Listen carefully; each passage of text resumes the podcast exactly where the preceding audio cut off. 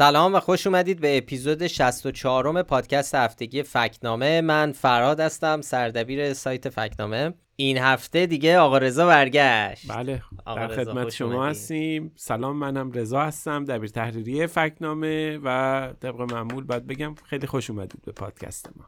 خیلی خوش اومدی، خیلی خوش اومدی. چقدر همه منتظرت بودن. آخه جدی میگم، تو کامنت ها رو دیدی دیگه؟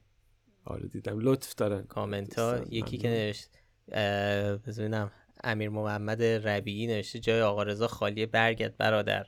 آخه چند نفر گفته بودن که جالب میشه، خب قطعا هم راست میگن دیگه. البته من خودم به عنوان شنونده شنیدم بر دو تا اپیزودی که نبودم و خیلی لذت بردم. خب در جریان فکت چک‌ها و اینا هم نبودم و میشنیدم و دم شما گرم، خیلی خوب اجرا کردی. دم افشین جانم گرم. به هر حال ممنون دیگه که من نبودم، اون قسمت کوچیکی که من بارشو برمی داشتم رو افتاد گردن شما و زحمتش رو شما کشیدید. فکر می‌کنم این هفته هم بیشتر باز کار و این توضیحات فکت چک‌ها و اینا برای شماست. من تازه رسیدم، یه وقتا صدام هم گرفته است بالاخره.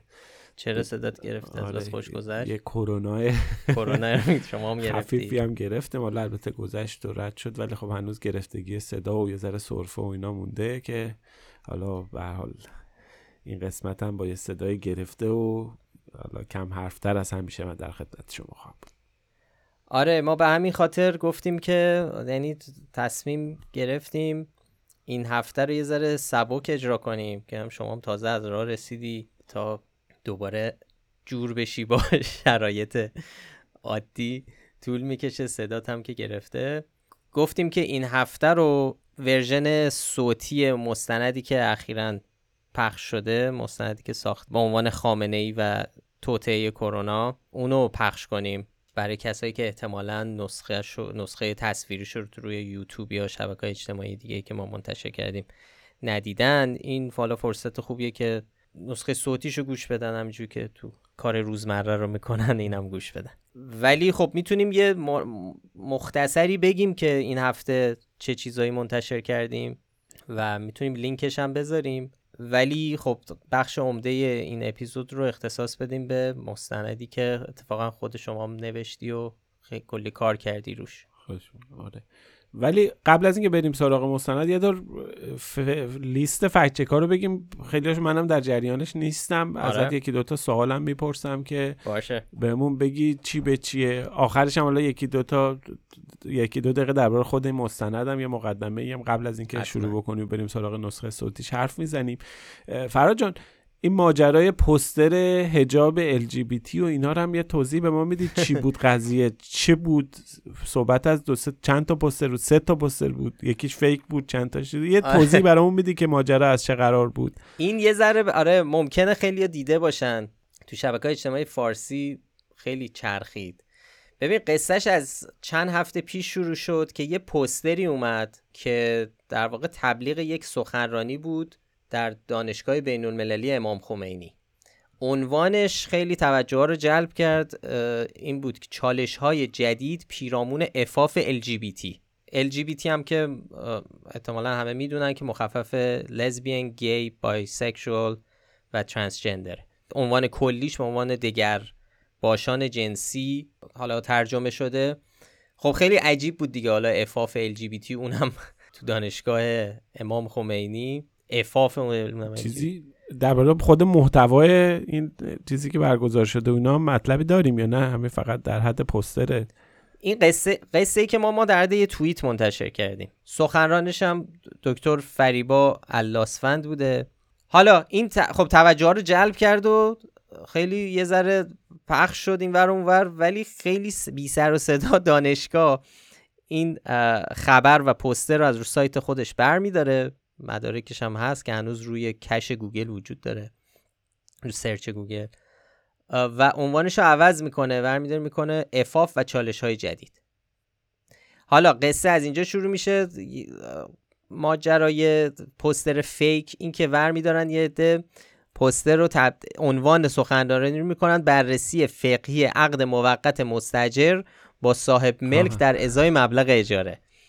و این خب خیلی بیشتر از قبلی حتی پخش میشه و همه میگن وا ویلا ببین چه سخنرانیایی دارن برگزار میکنن.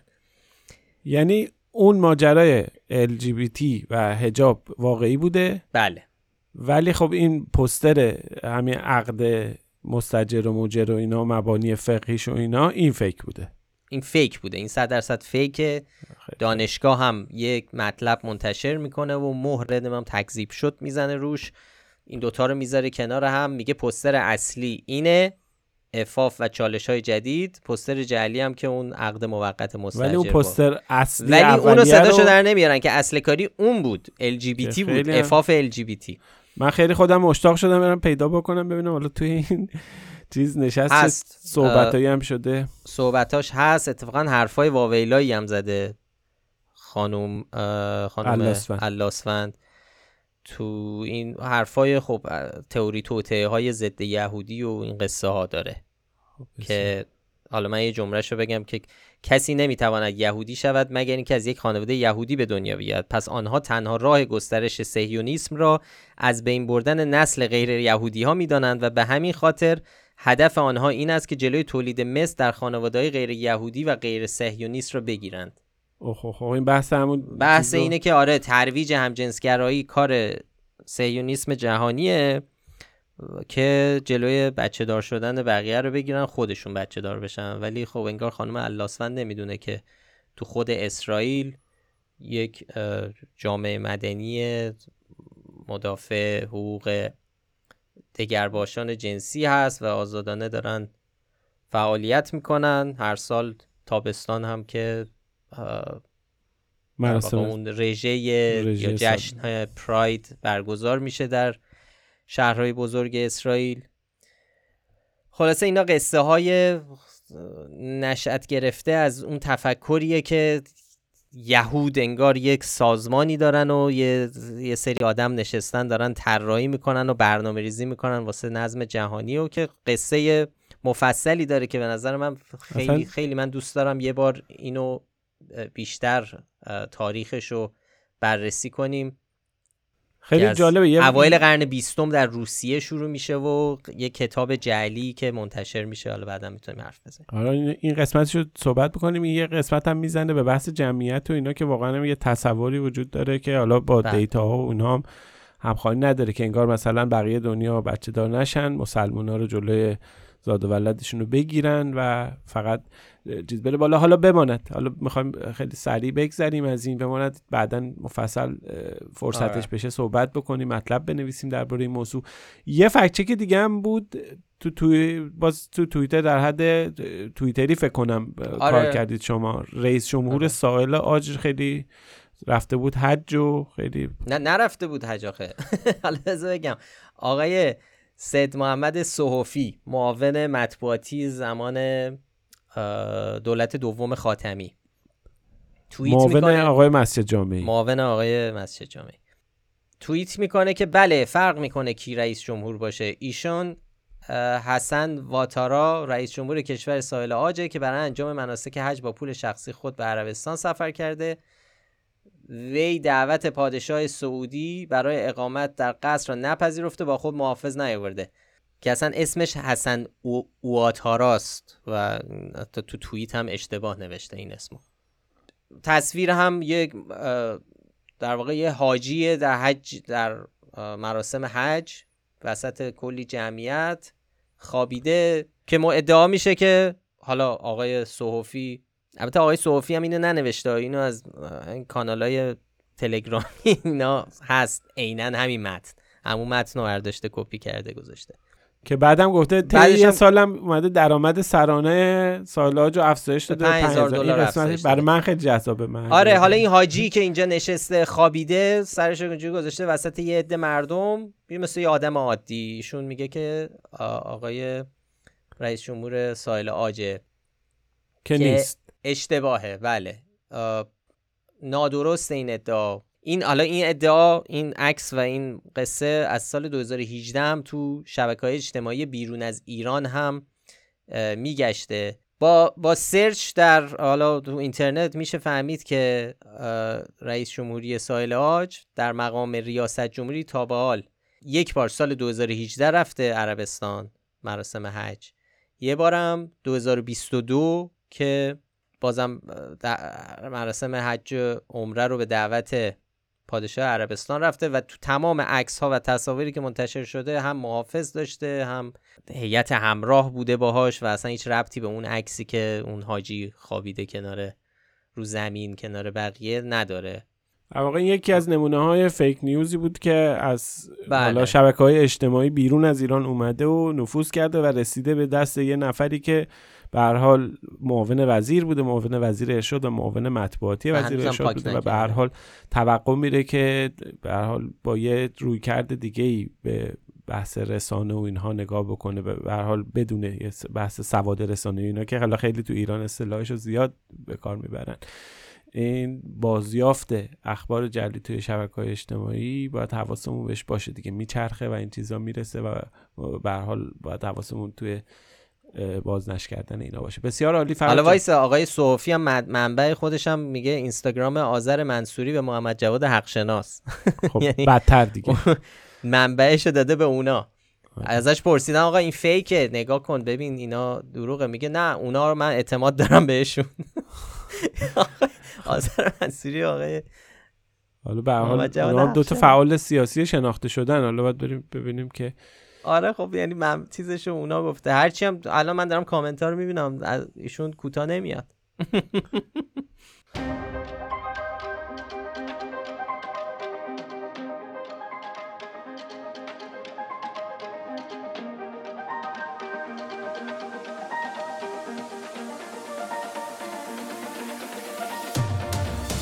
فراد جان یه فکت چک دیگه هم داشتین درباره فکت چک معکوس، در واقع گفته بودن که تصاویر تلسکوپ وب فیکه، یعنی در واقع آره.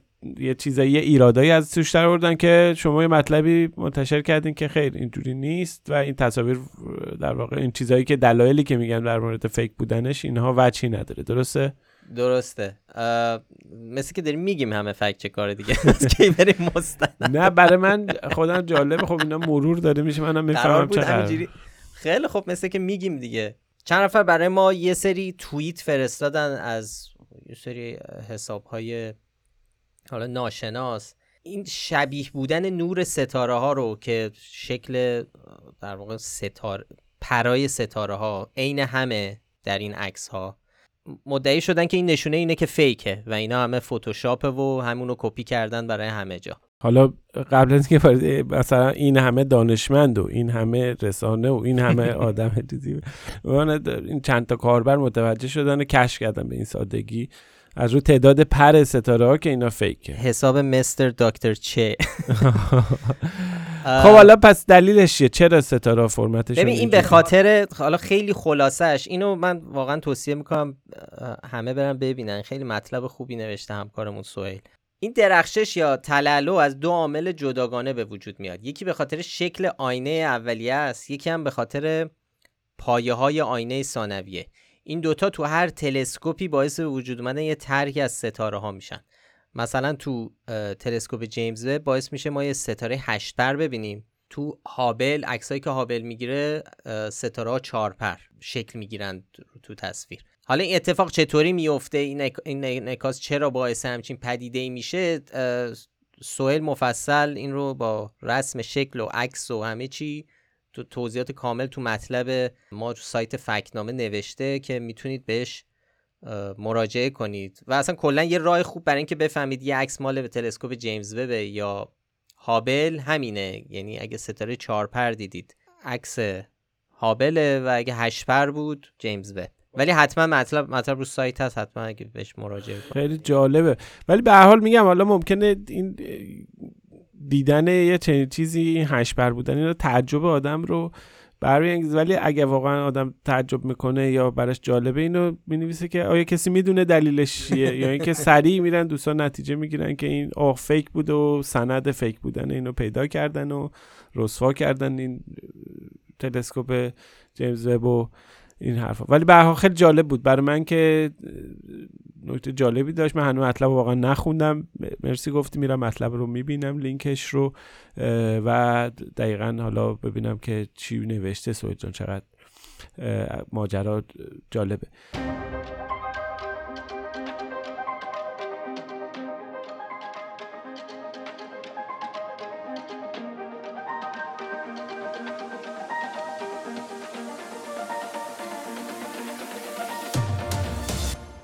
دو تا فکت چک مفصل هم داشتیم درباره اینترنت، بحث قفل کودک که خیلی خوب سر صدا داشت، یکی هم بحث طرح صیانت بود، ولی ف... فکر میکنم که مسئله همچنان ادامه داره، یعنی چون بله مسئله بله. ادامه داره، میخوایم بذاریمش هفته آینده مفصل درباره‌اش حرف بزنیم. این بحث قفل کودک و اینا مسئله ادامه داره. دوباره همین امروز بله قبل از اینکه بیایم دیدیم وزیر ارشاد هم میگه وزیر ارشاد وزیر ارتباطات زارعپور هم دوباره اظهاراتی کرده بود درباره بحث سیف سرچ و اینا، مسئله دامنه داره، جالبه و باید درباره‌اش مفصل صحبت بکنیم. پس اگه موافق باشیم قولش رو بدیم که هفته آینده مفصل و در واقع با دست پر بیایم و به این موضوع بپردازیم تا اون موقع هم خیلی از ابعاد جدیدش روشن بشه که بتونیم دربارش خوب و درست و حسابی حرف بزنیم. دقیقاً. خب این بیشتر فکت چکایی بود که حالا شما نبودیم ما انجام دادیم و منتشر کردیم. البته چند تا دیگه هم هست که دیگه الان طولانی میشه، این دفعه میخوایم بریم سراغ مستند. خب آقا رضا میخوای یه ذره درباره مستند خامنه‌ای و توطئه کرونا حرف بزنیم که چی شد اصلا اینو ساختیم؟ خب اینم خیلی کوتاه بگیم و رد بشیم بریم، چهل دقیقه مستند اونم طولانی میشه. اپیزود قبلا هم توی پادکستم یکی دو بار درباره این صحبت کردیم، بحث خط سیر تئوری توطئه و به طور مشخص توطئه توطئه انگاری پدیده کرونا از نگاه رهبر جمهوری اسلامی ایران آقای خامنه‌ای و تأثیرش توی سیاست‌های اجرایی و تأثیرش توی تقریبا میشه که مدیریت بحران از همون روز اول اعلام شدن ورود کرونا به ایران تا به هر حال نقطه عطف ممنوع شدن واردات واکسن تا در ادامه بعدش تابستان مرگبار، حالا از واژه مرگبار استفاده کردیم، بعد تابستان هزار و چهارصد و در واقع اینها رو مرور کردیم، اومدیم نشون دادیم در واقع توی با استناد به صحبت‌ها، با استناد به اخبار رسمی، با استناد به آمارها، با استناد به فکت‌های مختلف که چجوری گردش تئوری توطئه و در واقع میشه گفتش که انواع و اقسامه، چون خیلی متنوع بوده تئوری‌های توطئه، از حالا توطئه علیه ژن ایرانی بگیرید تا بحث توطئه انتخاباتی بگیرید تا خ... مفصل در واقع اینها چه اتفاقی افتاد و تو هر مرحله مختلف... یک سوژه یک توجیهی واسه این قصه ساخته میشد.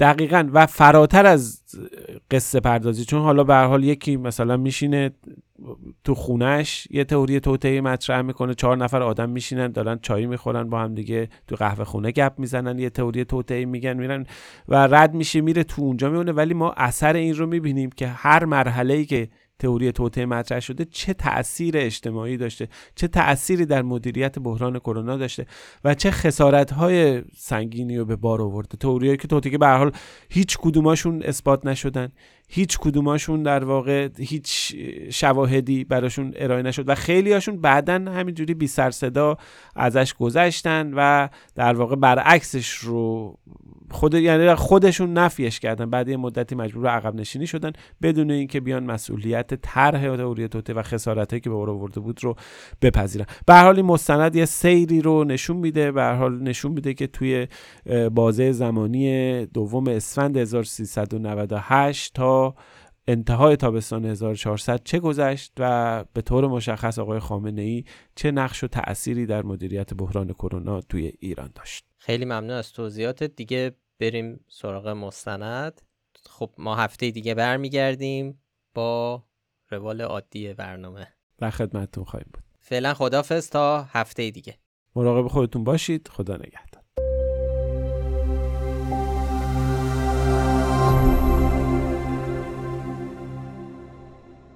میگن آقا شما دچار توهمید، توهم توطئه، توهم توطئه. خود این ت... مطرح کردن توهم توطئه به نظر ما یک توطئه است.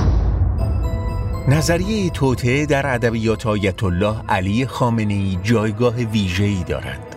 انگشت اتهام رهبر جمهوری اسلامی ایران سالهاست به طرف دشمن نشانه می رود. دشمنی که در تمام گرفتاری های ریز و درشت نقش دارد. از مسائل و مشکلات کلان سیاسی و امنیتی گرفته تا تغییر سبک زندگی و ذائقه عمومی مردم ایران. توهم توطئه نه آقا، توهم توطئه نیست. شناخت توطئه است.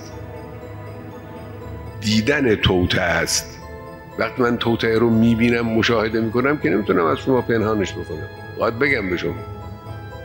یه عده‌ای تا ما میگیم دشمن، میگه آخ چقدر فلانی اسماعیل میگه دشمن دشمن.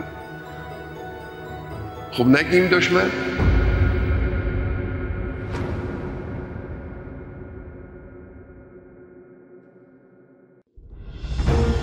آیت الله خامنه‌ای تنها کسی نیست که در ایران به تئوری توطئه باور دارد، اما قدرتمندترین و با نفوذترین آنهاست.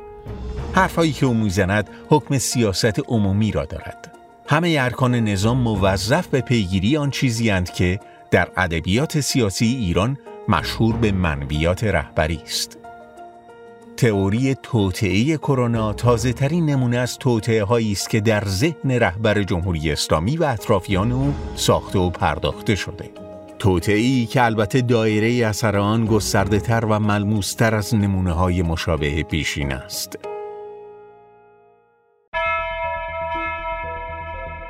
نوزده دی هزار و سیصد و نود و نه طبق آمار رسمی تا این روز نزدیک به پنجاه و شش هزار نفر در ایران جان باختند و بیش از یک میلیون و دویست و هفتاد هزار تن رسماً به کرونا مبتلا شدند. آمار واکسیناسیون عمومی در کل دنیا به نوزده میلیون دوز رسیده. هفت میلیون دوز واکسن فایزر و مدرنا فقط در آمریکا تزریق شده است.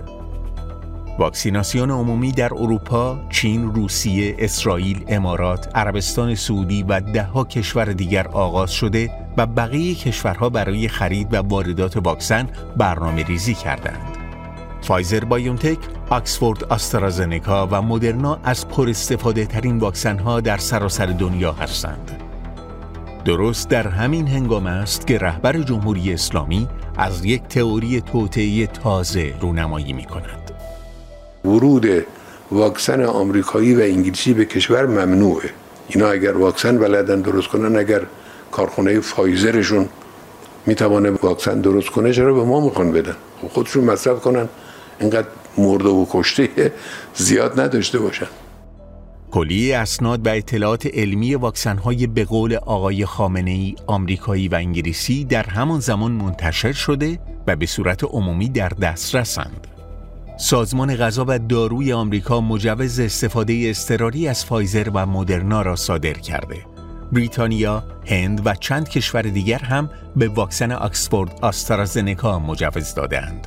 اطلاعات کارآزمایی بالینی واکسن‌ها نشان از تأثیر آنها در مهار کرونا دارد. آمریکا، انگلیس، فرانسه و بسیاری از کشورهای جهان امیدوارند با اجرای واکسیناسیون عمومی از آمار مرگ و میر بر اثر کرونا کاسته شود. ممنوعیت پیش دستانه رهبر جمهوری اسلامی ایران اما باعث خروج واردات معتبرترین واکسن‌ها از دستور کار دولت می شود. در عوض دفاع از ممنوعیت ورود واکسن در دستور کار بسیاری از شخصیت‌ها، رسانه‌ها و نهادهای جمهوری اسلامی قرار می گیرد. پدر یک خانواده اگه اومدن بهش گفتن آقا این دارو، این غذا، این شیوه معالجه برای فرزندت ممکن است عارضه ایجاد کند، پدر و دلسوز یک خانواده حق دارد که منع کنه مسئولین کشور رو از چیزی که در رابطش باش تشکیک ایجاد شده. رهبری بسیار حکیمانه تحریم کردند و ممنوع کردند واکسن آمریکایی و انگلیسی رو. فلسفه‌ش هم اینه که مردم ایران نباید آزمایشگاه واکسن آمریکایی و واکسن انگلیسی بشن. خب این طبیعتاً یک فرمایش به جایی بود. واردات واکسن در همون مراحل اولیش در واقع منتفی شد. این اولین تئوری توطئه آیت الله خامنه‌ای درباره کرونا نیست. او پیش از آن نیز در چند نوبت کرونا را توطئه آمریکا و غرب علیه ایران توصیف کرده. چهارم اسفند هزار و سیصد و نود و هشت. چهار روز از اعلام رسمی شیوع کرونا در ایران می‌گذرد. دو روز قبل انتخابات مجلس یازدهم برگزار شده. انتخاباتی که در آن آمار مشارکت از تمام دوره‌های قبلی کمتر است. آیت الله خامنه‌ای در اولین موضع‌گیری درباره شیوع کرونا آن را بیماری قضایی می‌خواند و کرونا را توطئه‌ای علیه شرکت در انتخابات می‌داند. حالا آخری هم که این بهانه‌ای پیدا کردن که این بیماری قضایی، این هم که دیگه شد یه بهانه خوبی. سه روز قبل از سخنرانی رهبر جمهوری اسلامی، علی اکبر رائفی پور از نظریه پردازان مشهور توطئه در ایران، فرضیه توطئه انتخاباتی را برای اولین بار در فضای عمومی مطرح کرده بود. کرونا البته جدی‌تر از آن است که یک بیماری قضایی یا توطئه انتخاباتی علیه جمهوری اسلامی قلمداد شود. تا زمان اولین اشاره عمومی آقای خامنه‌ای به کرونا، ابتلای هفتاد و نه هزار نفر در سی و پنج کشور جهان به طور رسمی تایید شده و آمار مرگ و میرهای ثبت شده به دو هزار و پانصد نفر رسیده. با گذشت چند هفته برای رهبر جمهوری اسلامی هم روشن می شود کرونا بزرگتر و جدی‌تر از یک توطئه انتخاباتی است. اینجا نظریه‌های تازه‌ای درباره کرونا رواج پیدا می‌کنند.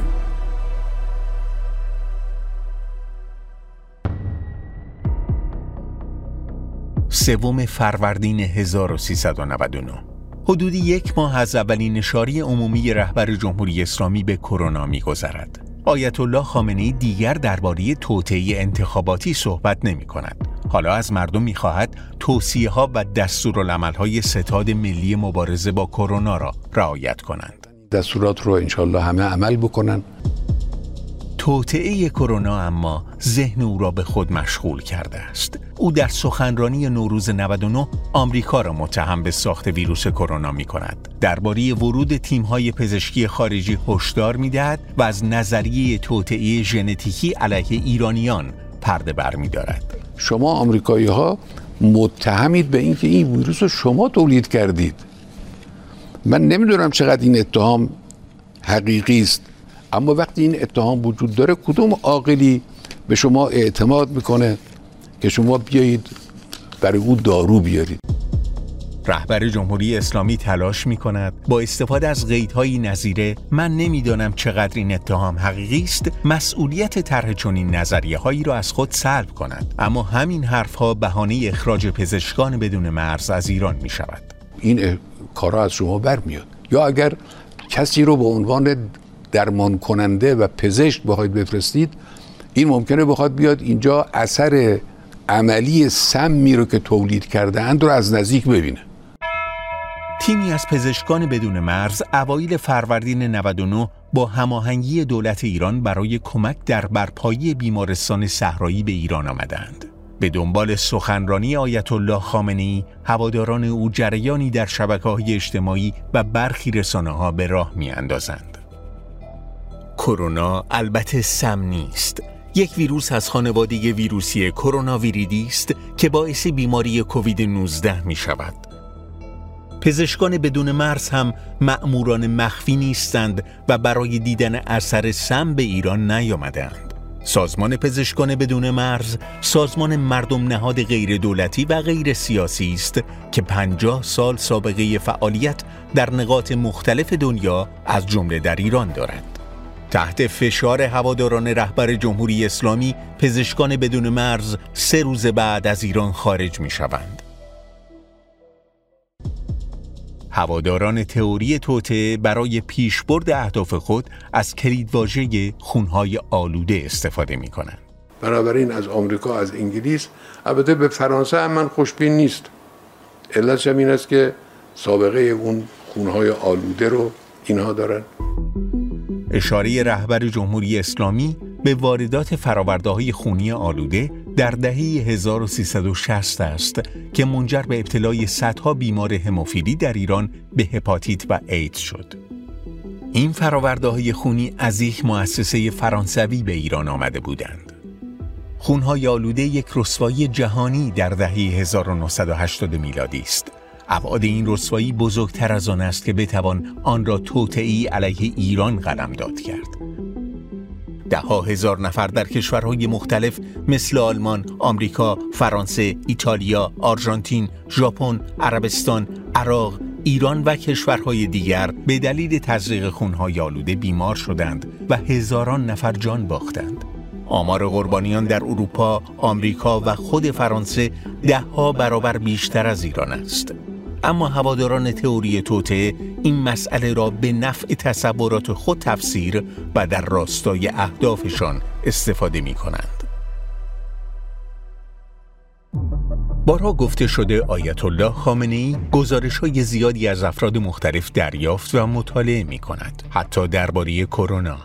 معاون معظم رهبری گزارشات متعددی رو دریافت میکنند، در عرصه سیاست، در عرصه اقتصاد، در عرصه مسائل اجتماعی، مسائل مختلف کشور، و خوشبختانه همه رو میخونند.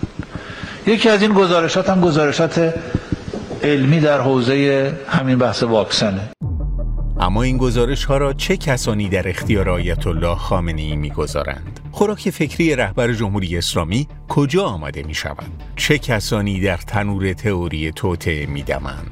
جواب دقیق این سوال‌ها مشخص نیست. اطلاعات زیادی درباره دفتر رهبر جمهوری اسلامی ایران و اتاقهای فکر بیت رهبری وجود ندارد، اما رد گفته‌های او را می‌توان در اظهارات مشهورترین نظریه پردازان توطئه در ایران پیدا کرد.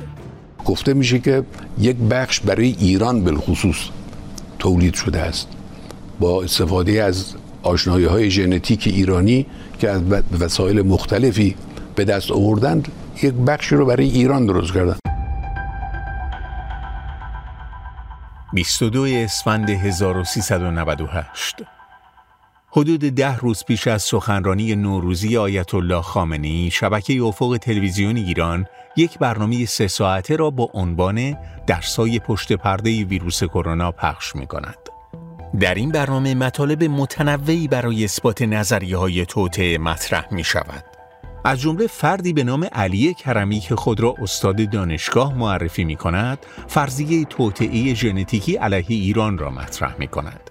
او میگوید ویروس کرونا به طور اختصاصی برای ضربه زدن به ایران ساخته شده و طراحی آن به گونه‌ای بوده که روی ژن ایرانی‌ها اثر زیادی داشته باشد. جالبیش این است که چین میاد به ایران، از قم شروع میشه و پس از نوزده بیست روز تقریباً سی و یک استان ما رو الان گرفته و میزان فوتی‌های ما به نظر من یه مقدار برای من عجیب تعداد فوتی‌هایی که الان تو کشور داریم به دلیل تیپ ویروسی که من دارم شناسایی میکنم. ایتالیا رو نگاه بکنید، چرا در ایتالیا الان تعداد مرگ‌ها اینقدر بالاست؟ ایتالیا کشور اروپایی است. آنالیز ما نشون داده چون ژنتیک مردم ایتالیا شباهت بسیار زیادی به ژنتیک مردم ایران داره. ما داریم درباره یه چیزی صحبت میکنیم که حالا من احتمالش رو دارم میدم به نام اتنیک وپنز، سلاح‌های نژادی. شباهت ژنتیکی ایرانی‌ها و ایتالیایی‌ها در بهترین حالت یک تصور عامیانه است که پایه و اساس علمی ندارد، اما مبنای طرح نظریه توطئه در بالاترین سطوح تصمیم‌گیری در ایران می‌شود. علی کرامی یکی از مروجان نوظهور نظریه‌های توطئه در ایران است. او سوابق علمی روشنی ندارد و میگوید عضو هیئت علمی دانشگاه علوم پزشکی بقیةالله وابسته به سپاه است، اما نام او در میان اعضای هیئت‌های علمی دانشگاه‌های علوم پزشکی ثبت نشده. کرامی نظرات عجیب و غریب زیادی دارد. مبارزه بیولوژیک با مسلمانان از طریق سمی کردن آب زمزم، ساختن ویروس‌های محرک بیدینی یا ارتباط تغذیه با غیرت از جمله نظرات اوست. همچنین میتوان به هشدار تلویزیونی او نسبت به کوچک شدن آلت تناسلی پسران یا دخترزا شدن زنان در صورت خوردن آب از بطری پلاستیکی اشاره کرد. کرامی بعد از ورود کرونا به ایران به یکی از عناصر فعال در زمینه انتشار و توزیع تئوری توطئه و اخبار جعلی تبدیل می شود. سه هفته از اعلام رسمی شیوع کرونا در ایران می گذرد. آمار رسمی ابتلا به کرونا در ایران به ده هزار نفر رسیده. تا روز بیست و دو اسفند نود و هشت طبق گزارش دولت ایران چهارصد و بیست و نه نفر به دلیل کووید نوزده جان باختند. آمار باقی جان باختگان بیش از این است. بیوتروریسم، جنگ بیولوژیک و حمله آمریکا علیه چین و ایران واژه‌هایی اند که زیاد از رسانه‌های رسمی در ایران شنیده می‌شوند. در تلویزیون ایران کارشناسانی با عناوین مختلف و از جمله مأمور ارشد سیا معرفی می‌شوند که از توطئه کرونا و جنگ بیولوژیک می‌گویند، جنگی که به گفته آنها صهیونیست‌ها علیه ایران، چین و حتی دونالد ترامپ به راه انداختند. من در مقاله‌ای که برای تهران تایمز نوشتم به صراحت ذکر کردم که شک شدید دارم که یک حمله صهیونیستی بوده که نه تنها علیه چین بوده بلکه علیه ایران بوده و علیه ریاست جمهوری ترامپ بوده. تحقیقات زیادی در ایالات متحده، در چین، در اسرائیل و کشورهای متعددی در حال انجام میشه. از ویروس ها استفاده میکنن، ویروس هایی که ژنومشون دستکاری شده و این ژنوم ها را و این ویروس ها را تبدیل میکنن به تسلیحات میکروبی برای استفاده در جنگ های میکروبی. مقابله با چنین توطئه هایی بدون سفارایی نظامی مقابل دشمن ممکن نیست.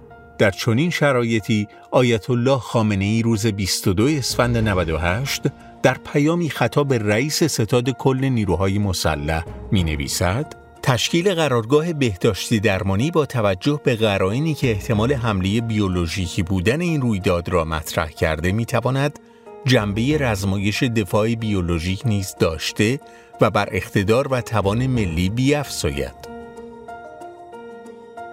با تشدید بحران کرونا در بسیاری از کشورها نهادهای نظامی به میدان آمدند و امکانات خود را در اختیار کارگزاران بهداشت و درمان قرار دادند. در ایران اما طرح توطئه جنگ بیولوژیک از سوی فرمانده کل قوا باعث می شود نظامیان به روش مخصوص خود وارد میدان شوند. به فاصله چند روز پس از پیام آیت الله خامنه‌ای نیروهای سپاه و ارتش مشغول انجام عملیات در سراسر کشور می شوند. رزمایش دفاع بیولوژیک عنوانی است که روی عملیات پاکسازی و ضدعفونی کردن کوچه و خیابان گذاشتند، عملیاتی که بعضاً به تأسیسات عمومی خسارت وارد کرد. فرماندهان سپاه از آماده سازی صدها اکیپ از یگانهای جنگ نوین در جنگ بیولوژیک صحبت می‌کنند.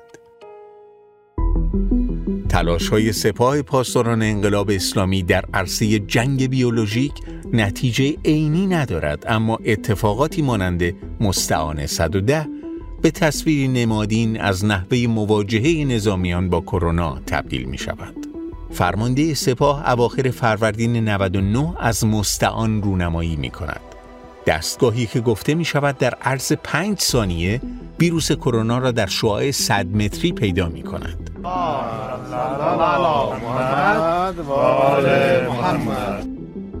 انجمن فیزیک ایران بیانیه‌ای منتشر می کند و می گوید چون این ادعایی باورناپذیر و در حد داستان‌های علمی تخیلی است. به فاصله چند ساعت پس از رونمایی معلوم می‌شود مستعان صد و ده در واقع دستگاهی است که سازنده آن قبلاً تلاش کرده به عنوان مینیاب، دستگاه ردیاب مواد جامد و مایع و همچنین دستگاه تشخیص قاچاق سوخت به نهادهای دولتی بفروشد. معروف است آیت الله خامنه‌ای سال نود و یک در دیدار با دانشجویان حزب اللهی گفته: من استالین نیستم که بنشینم یک سری حرف بزنم، بعد یک عده‌ای را بیاورم بنشینند آنها را تئوریزه کنند. در واقعیت اما اوضاع بگونه‌ای دیگر است. تئوریزه کردن صحبت‌های رهبر جمهوری اسلامی ولو به بهای بی‌اعتبار کردن عناوین علمی و پخش اطلاعات و اخبار نادرست یک شیوه مرسوم و متداول در ایران است. بیست و سوم دی هزار و سیصد و نود و نه، چهار روز بعد از سخنرانی آیت الله خامنه‌ای و اعلام ممنوعیت ورود واکسن آمریکایی و انگلیسی به کشور، نامه‌ای منتسب به دو هزار و پانصد پزشک و عضو هیئت علمی دانشگاه‌های علوم پزشکی خطاب به رئیس جمهوری وقت منتشر می‌شود. نویسندگان نامه ممنوعیت واردات واکسن را دقت و تدبیر حکیمانه آیت الله خامنه‌ای توصیف می‌کنند و از حسن روحانی می‌خواهند مراقب باشد. واکسن‌های تولیدی آمریکا و انگلیس حتی از طریق کشور ثالث نیز وارد کشور نشود. آنها سازوکار کوواکس، ابتکار سازمان بهداشت جهانی برای توزیع عادلانه واکسن در کشورهای کم درآمد را نیز مشکوک به ارتباط با جریانات کاملاً مسئله دار بین المللی می دانند. در این نامه مجموعی از فرضیه‌های توطئه و اطلاعات نادرست درباره واکسن‌های به اصطلاح آمریکایی و انگلیسی و سازوکار سازمان بهداشت جهانی مطرح می شود.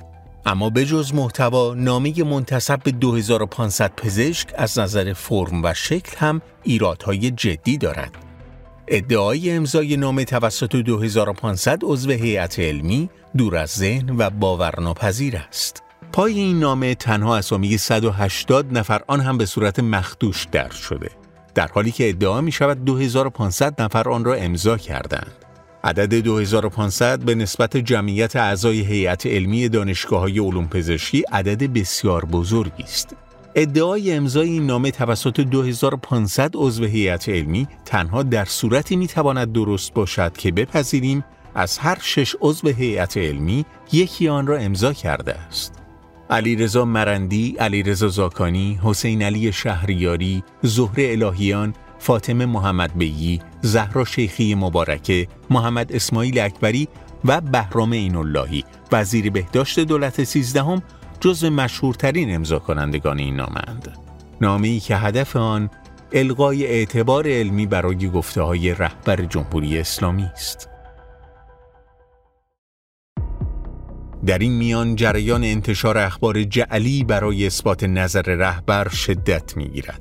محور گزارش‌های صدا و سیما و رسانه‌های هوادار آیت الله خامنه‌ای انتشار اخبار جعلی درباره واکسن‌های فایزر و مدرنا است. از پخش اطلاعات نادرست مخالفان واکسن در غرب تا انتشار اخبار جعلی درباره تلفات واکسن و توقف استفاده از واکسن‌های فایزر و مدرنا در کشورهای دیگر. واکسن‌های آمریکایی سر از کشورهای مختلف در می‌آورند، اگرچه بسیاری از مردم دنیا به آنها اعتماد ندارند. بدیتو بدیتو هرگز هرگز با واکسن وارداتی موافق نیستم. سه کمپلیکه. من با برنامه دولت موافقم به شرطی که واکسن فرانسوی باشه نه آمریکایی. افزایش آمار فوتی‌های تزریق کنندگان واکسن آمریکایی فایزر در کشورهای مختلف به ویژه نروژ هم باعث شده وزیر بهداشت استرالیا با جلوگیری از هر گونه تزریق واکسن فایزر در این کشور دستور بده تحقیقات گسترده‌ای درباره عوارض این نوع واکسن شروع بشه. با شروع تزریق دوز دوم واکسن فایزر در آلمان، رسانه‌ها اعلام کردند که شماری از دریافت کنندگان دوباره به ویروس کرونا هم با منشأ انگلیسی مبتلا شدند. سه هفته پس از شروع واکسیناسیون در فرانسه، آژانس ملی امنیت دارویی این کشور نسبت به پیامدهای حاد واکسن فایزر و مدرنا هشدار داد. در گزارش آژانس ملی امنیت دارویی فرانسه آمده پیامدهای واکسن فایزر نشان می‌دهد آزمایش‌های بالینی این واکسن به خوبی طی نشده و احتمالاً باید در انتظار عواقب تازه‌تری باشیم. ممنوعیت واردات واکسن آمریکایی و اروپایی با تعریف پروژه‌های بزرگ برای تولید واکسن بی ارتباط نیست. در شرایطی که کشورهای دیگر در حال مذاکره با شرکت‌های بین‌المللی و برنامه‌ریزی برای واردات واکسن هستند، در ایران نهادهای مختلف دست به کار تولید واکسن می‌شوند. خب مقام معظم رهبری یه دستور صریحی به ما ابلاغ کردند و هم اون بود که آنچه که امکانات و توان مادی، علمی و مدیریتی در ستاد هست باید در خدمت این جریان قرار بگیره. سپاه پاسداران دست به کار ساخت نوراواکس می شود. انستیتو پاستور کار پاستو کوواک تولید مشترک ایران و کوبا را شروع می کند. در مؤسسه رازی پروژه کوفپارس آغاز می شود. وزارت دفاع دست به کار ساخت واکسن فخراواک می شود و مهمتر از همه بنیاد برکت وابسته به ستاد اجرایی فرمان امام پروژه واکسن برکت را کلید می زند. واکسن برکت در بیست و چهار خرداد هزار و چهارصد از وزارت بهداشت ایران مجوز مصرف اضطراری میگیرد. اجازه مصرف اضطراری رو کمیسیون قانونیمون داد به مجموعه برکت که از امروز میتونه توزیع بشه مقداری که تولید کرده و از هفته آینده انشالله به چرخه واکسیناسیون کشور اضافه بشه. مقدمه سازی تولید انبوه برکت ماها پیش از گرفتن مجوز آغاز می شود. رئیس ستاد اجرایی فرمان امام اوایل دی هزار و سیصد و نود و نه از تولید میلیونی واکسن در مدت سه هفته صحبت می کند. اواخر اسفند صحبت از تولید ماهانه پانزده تا بیست میلیون دوز واکسن تا آخر بهار است. چند ماه بعد کار به ادعای تولید و تحویل پنجاه میلیون دوز تا پایان شهریور هزار و چهارصد میرسد. این مقدمه سازی ها البته به جایی نمیرسند و وعده تولید انبوه واکسن تا آخر تابستان مرگبار هزار و چهارصد بی نتیجه میماند. اما حاشیه های واکسن برکت محدود به این نیست. از یک سو صورت حساب دویست هزار تومانی بابت علل حساب خرید هر دوز واکسن برکت در رسانه ها خبرساز می شود.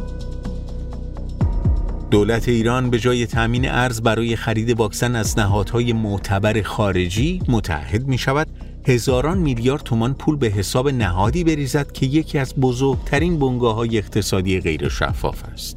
نهادی بزرگ و چند لایه که زیر نظر رهبر جمهوری اسلامی اداره می شود. از سوی دیگر ادعاهای عجیب و غریب درباره واکسن برکت روی سرخط اخبار رسانه‌های جمهوری اسلامی قرار می گیرد. مسئولان ستاد اجرایی فرمان امام در صحبت‌های خود از تماس کشورهای گوناگون حتی کشورهای اروپایی برای خرید واکسن برکت حرف میزنند، اما نمیگویند کدام کشورها از ایران خواستند واکسنی را به آنها بفروشد که هیچ اطلاعاتی از آن به صورت عمومی در دست نیست. اواخر خرداد هزار و چهارصد صحبت از آن می شود که بعد از تولید برکت ایران تبدیل به یکی از شش کشور تولید کننده واکسن کرونا در دنیا شده است. ادعایی که البته نادرست است. اعلام شد واکسن داخلی دیروز پیروز اعلام شد، به من هم کتباً گزارش دادن و واکسن رو به وجود آوردن. ما شدیم جزو پنج شش تا کشوری در دنیا که میتوانند واکسن کرونا رو تولید کنند. تا آن زمان شانزده نوع واکسن توسط شرکت‌هایی از ده کشور جهان ساخته شده که هر کدام از آنها دست کم از یک کشور مجوز استفاده اضطراری دریافت کردند. واکسن برکت یکی از این شانزده نوع واکسن است که وضعیتی شبیه کزواک واکسن ساخت قزاقستان دارد. این دو واکسن تنها از کشور سازنده خود مجوز استفاده گرفتند.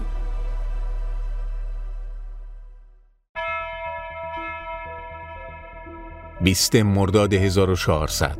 وضعیت در ایران بحرانی است. آمار مرگ و میر به بیشترین حد از زمان همهگیری کرونا رسیده است.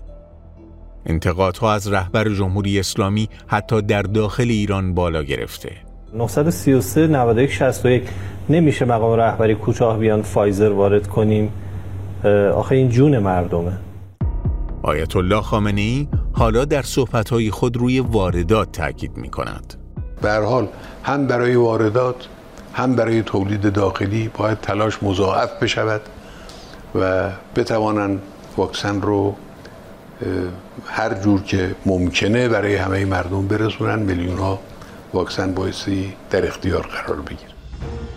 به دنبال سخنرانی رهبر جمهوری اسلامی، مقام‌های وزارت بهداشت اعلام می‌کنند مجوز واردات واکسن‌های فایزر و مدرنا مشروط به اینکه در آمریکا تولید نشده باشند صادر شده. از اینجا دستور کار رسمی کمی تغییر می‌کند. انکار و توجیه صدور فرمان آیت الله خامنه‌ای برای ممنوعیت واردات واکسن. رسانه‌های رسمی از تلاش دشمن برای تخریب رهبر انقلاب گزارش منتشر می‌کنند. تلویزیون جمهوری اسلامی درباره پخش اخبار جعلی از سوی دشمنان هشدار می‌دهد. موضوع ممنوعیت واردات واکسن خارجی از جانب رهبری یک دروغ آشکار بود، اما جریان رسانه‌ای عملیات روانی خودش رو بر پایه تحریف و اخبار جعلی قرار داده تا روح و روان مردم رو در این شرایط سخت کرونایی پریشان و افکار عمومی رو خشمگین کنه. سایت رسمی دفتر حفظ و نشر آثار آیت الله خامنه‌ای نیز ویدیویی با عنوان بین سطور واکسن وارداتی منتشر می‌کند. با وجود منع واردات مستقیم از امریکا، درخواست واردات از سایر منابع معتبر اما پابرجا بود، حتی فایزرهای غیر آمریکایی که قرار بود در کشورهای دیگه‌ای تولید بشن. در این ویدیو ادعا می شود رهبر جمهوری اسلامی ورود واکسن‌های خارجی حتی فایزر را به شرط آنکه از منابعی غیر از آمریکا تهیه شود ممنوع نکرده بود. شواهد موجود اما چنین ادعایی را اثبات نمی‌کنند. ورود واکسن آمریکایی و انگلیسی به کشور ممنوعه. در آن زمان صحبتی از اینکه واکسن کجا تولید شده مطرح نبوده. دستور کار دولت جمهوری اسلامی ممنوعیت ورود واکسن‌های فایزر و مدرنا بوده، فارغ از اینکه کجا تولید شدند. سه هفته پس از اعلام ممنوعیت ورود واکسن‌های آمریکایی و انگلیسی در دی نود و نه، کیانوش جهانپور از مقام‌های وزارت بهداشت اعلام کرده بود بعد از دستور رهبر جمهوری اسلامی واردات فایزر و مدرنا به کل منتفی است و واردات آسترازنکا نیز تحت شرایط خاص برنامه سازمان بهداشت جهانی با عنوان کوواکس در دست بررسی است. چند ماه بعد جهانپور حرف خود را عوض می‌کند. او می‌گوید منعی برای واردات واکسن‌های فایزر و مدرنا به شرط آنکه در آمریکا و بریتانیا تولید نشده باشند وجود نداشته و ندارد. در زمان ممنوعیت واردات واکسن آمریکایی و انگلیسی در دی نود و نه، مبدأ تولید واکسن به هیچ وجه موضوعیت نداشت. اصولاً واکسنی از مبدأ آمریکا و بریتانیا به هیچ کشوری صادر نمی‌شد و قرار هم نبود صادر شود. تا ماها بعد از سخنرانی رهبر جمهوری اسلامی آمار صادرات واکسن در آمریکا و بریتانیا صفر است، چرا که تنها منبع صادرات و تجارت واکسن‌های فایزر و مدرنا کارخانه‌هایی بودند که در خارج از آمریکا و عمدتاً در اروپا واکسن تولید می‌کردند. در واقع آنچه رهبر جمهوری اسلامی ممنوع کرده بود نه واکسن‌های تولید شده در خاک آمریکا، بلکه واکسن‌هایی بودند که در کشورهای دیگر تولید می‌شدند.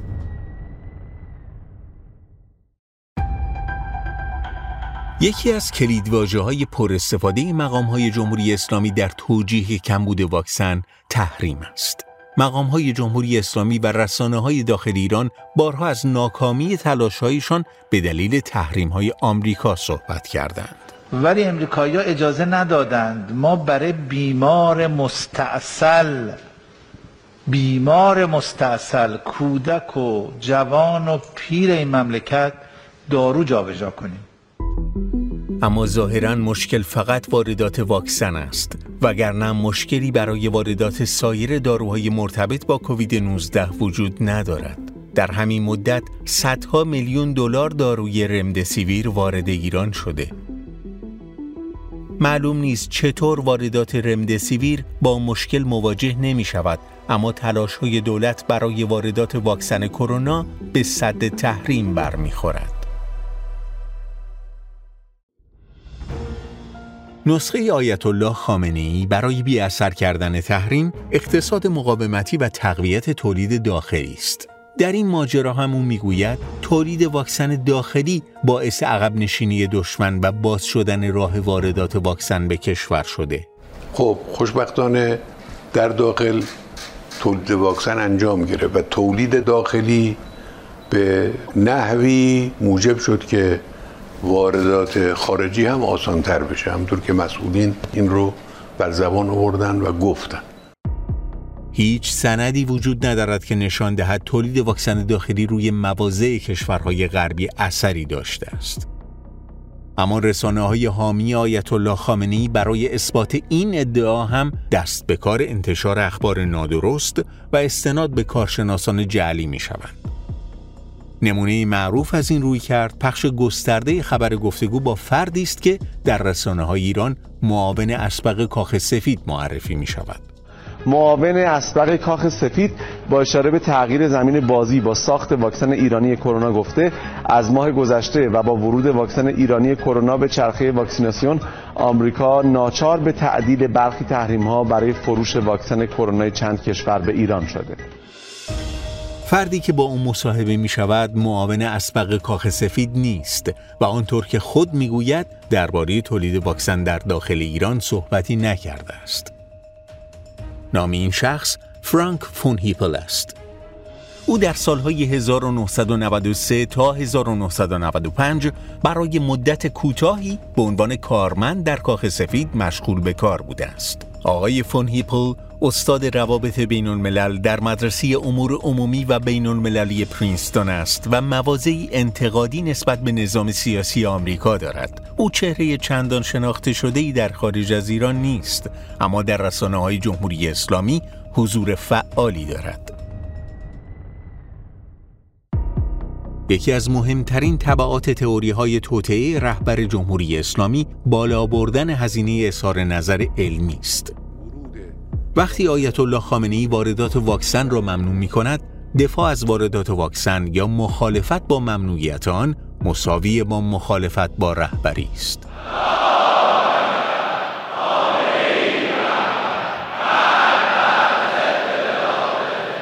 اینجاست که کار روزنامه‌نگاران، پژوهشگران، کارشناسان و حتی مدیران اجرایی دشوار و پرهزینه می‌شود. دو روز بعد از اعلام ممنوعیت واردات واکسن توسط آیت الله خامنه‌ای، مدیران سازمان نظام پزشکی در نامه‌ای به رئیس جمهور درخواست می‌کنند در قضیه واکسن به مسائل سیاسی توجه نشود. اما رسانه‌های وابسته به سپاه این نامه را هم تاب نمی‌آورند و نظام پزشکی را به همصدایی با شبکه‌های معاند و خوشخدمتی به دشمنان متهم می‌کنند. هر صحبتی که از آن بوی زیر سوال بردن ممنوعیت واکسن به مشام برسد، باید به سرعت اصلاح شود. به عنوان مثال، مینو محرز، یکی از اعضای ستاد ملی مبارزه با کرونا، بعد از آن که در یک مصاحبه تلویحاً نظر آیت الله خامنه‌ای درباره ممنوعیت واردات واکسن را رد می‌کند، به فاصله کوتاهی حرف خود را پس گرفته و می‌گوید درباره عدم ورود واکسن آمریکایی با نظر رهبر انقلاب کاملا موافقم. مخاطرات و دردسرهای احتمالی مخالفت با تئوری توطئه باعث می شود بسیاری از کارشناسان داخلی از اظهار نظر علمی در این باره خودداری کنند. گذشت زمان تئوری‌های توطئه را بی‌اعتبار می کند، اما هزینه این توطئه انگاری‌ها گاهی جبران ناپذیر است. عاقبت با پایان تابستان مرگبار هزار و چهارصد، گره واردات واکسن بعد از تغییر دولت و چرخش در موضع رهبر جمهوری اسلامی باز می شود. هشت ماه و دوازده روز از سخنرانی آیت الله خامنه‌ای گذشته است. حالا واردات میلیون ها دوز انواع واکسن خارجی در دستور کار دولت قرار دارد. دولتی که رئیس آن قبلا در ستایش ممنوعیت واردات واکسن صحبت می کرد. رهبری بسیار حکیمانه تحریم کردند و ممنوع کردند واکسن آمریکایی و انگلیسی رو. در فاصله نوزده دی نود و نه تا سی و یک شهریور هزار و چهارصد، طبق آمار رسمی نزدیک به شصت و دو هزار نفر در ایران بر اثر ابتلا به کرونا جان باختند. آمار واقعی مرگ و میر بر اثر کرونا بیشتر و به گفته برخی مقام‌های دولتی سه تا چهار برابر آمارهای رسمی است. ورود واکسن آمریکایی و انگلیسی به کشور ممنوعه. تئوری توطئه کرونا تا امروز خسارات جانی زیادی به بار آورده است، اما هیچ کدام از تصمیم گیران ارشد بابت این فاجعه محاکمه یا بازخواست نشدند. هیچ یک از ادعاهای عجیب و غریبی که نظریه پردازان توطئه و در رأس آنها رهبر جمهوری اسلامی درباره کرونا مطرح کردند به اثبات نرسیده. اما هنوز کسی حاضر نشده مسئولیت اشتباهات مرگبار حکومت را بر عهده بگیرد و دست کم از بابت این اشتباهات عذرخواهی کند.